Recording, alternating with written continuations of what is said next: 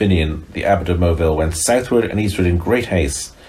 News had come to him in Donegal that there were yet people in his own province who believed in gods that he did not approve of, and the gods that we do not approve of are treated scurvily even by saintly men. He was told of a powerful gentleman who observed neither saint's day nor Sunday. A powerful person, said Finian. All that was the reply. We shall try this person's power, said Finian. He is reputed to be a wise and hardy man, said his informant. We shall test his wisdom and his hardihood. He is, that Gosbert whispered. He is a magician. I will magician him, cried Finian angrily. Where does that man live? He was informed and proceeded to that direction without delay. In no great time he came to the stronghold of the gentleman who followed ancient ways, and he demanded admittance in order that he might preach and prove the new God, and exercise and terrify and banish even the memory of the old one. For to a God grown old, time is as ruthless as to a beggarman grown old. But the Ulsterman refused Finian admittance, barricaded his house, he shuttered his windows, and in a gloom of indignation and protest, he continued the practices of 10,000 years and would not hearken to Finian, calling at the window or to time knocking at his door. But of those adversaries, it was the first he redoubted. Finian loomed on him as a portent and a terror, but he had no fear of time. Indeed, he was a foster brother of time, and so disdainful of the bitter god that he did not even disdain him. He leaped over his side, he dodged under it, and the sole occasions on which time laughs is when he chances unto him the son of Cairill, the son of Muredac the Redneck. Uh, now Finian could not abide that any person should resist both the gospel and himself, and he proceeded to force the stronghold by peaceful but powerful methods. He fastened on the gentleman, and he did so to such purpose that he was admitted to the house. For to a hospitable heart, the idea that a stranger might expire on your doorstep from sheer famine cannot be tolerated. The gentleman, however, did not give in without a struggle. He thought that when Finian had grown sufficiently hungry, he would lift the siege and would take himself off to some place where he might get some food. But he didn't know Finian.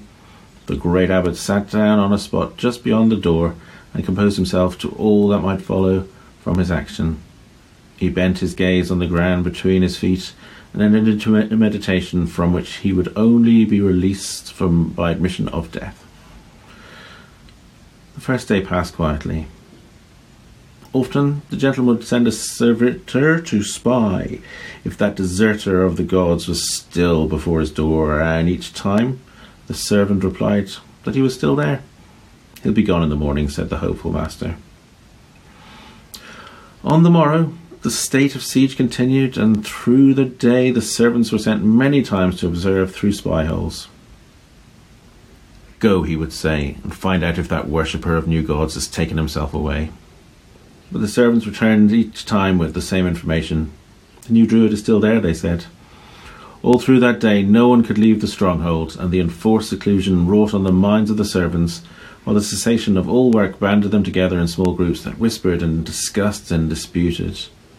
Then these groups would disperse to peep through the spy hole at the patient, immobile figure seated before the door, wrapped in a meditation that was timeless and unconcerned.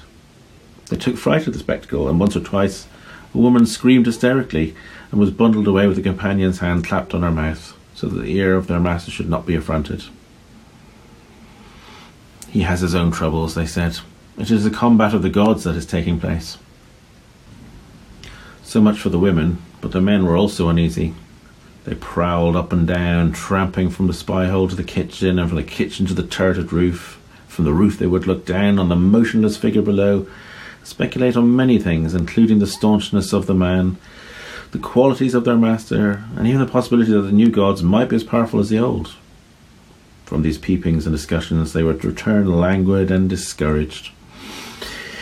If, said one irritable guard, if we buzzed a spear at the persistent stranger, or if one slung at him with a jagged pebble?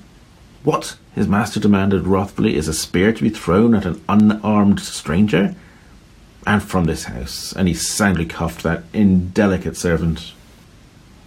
Be at peace, all of you, he said, for hunger has a whip, and he will drive the stranger away in the night. The household retired to wretched beds, but for the master of the house there was no sleep. He marched his halls all night, going often to the spy hole to see if the shadow was still there, sitting in the shade and pacing thence, tormented, preoccupied, refusing even the nose of his favourite dog as it pressed lovingly into his closed palm. On the morrow he gave in. The great door was swung wide, and two of his servants carried Finian into the house, for the saint could no longer walk or stand upright by reason of the hunger and exposure to which he had submitted. But his frame was tough as the unconquerable spirit that dwelt within it, and in no long time he was ready for whatever might come of dispute or anathema. Being quite re-established, he undertook the conversation of the master of the house, and the siege he laid against that notable intelligence was long spoken of amongst those who are interested in such things. He had beaten the disease of Muigan, he had beaten his own pupil, the great Columkill, and he beat Tuan also. And just as the latter's door had opened to the persistent stranger, so his heart opened, and Finian marched there to do the will of God and his own will.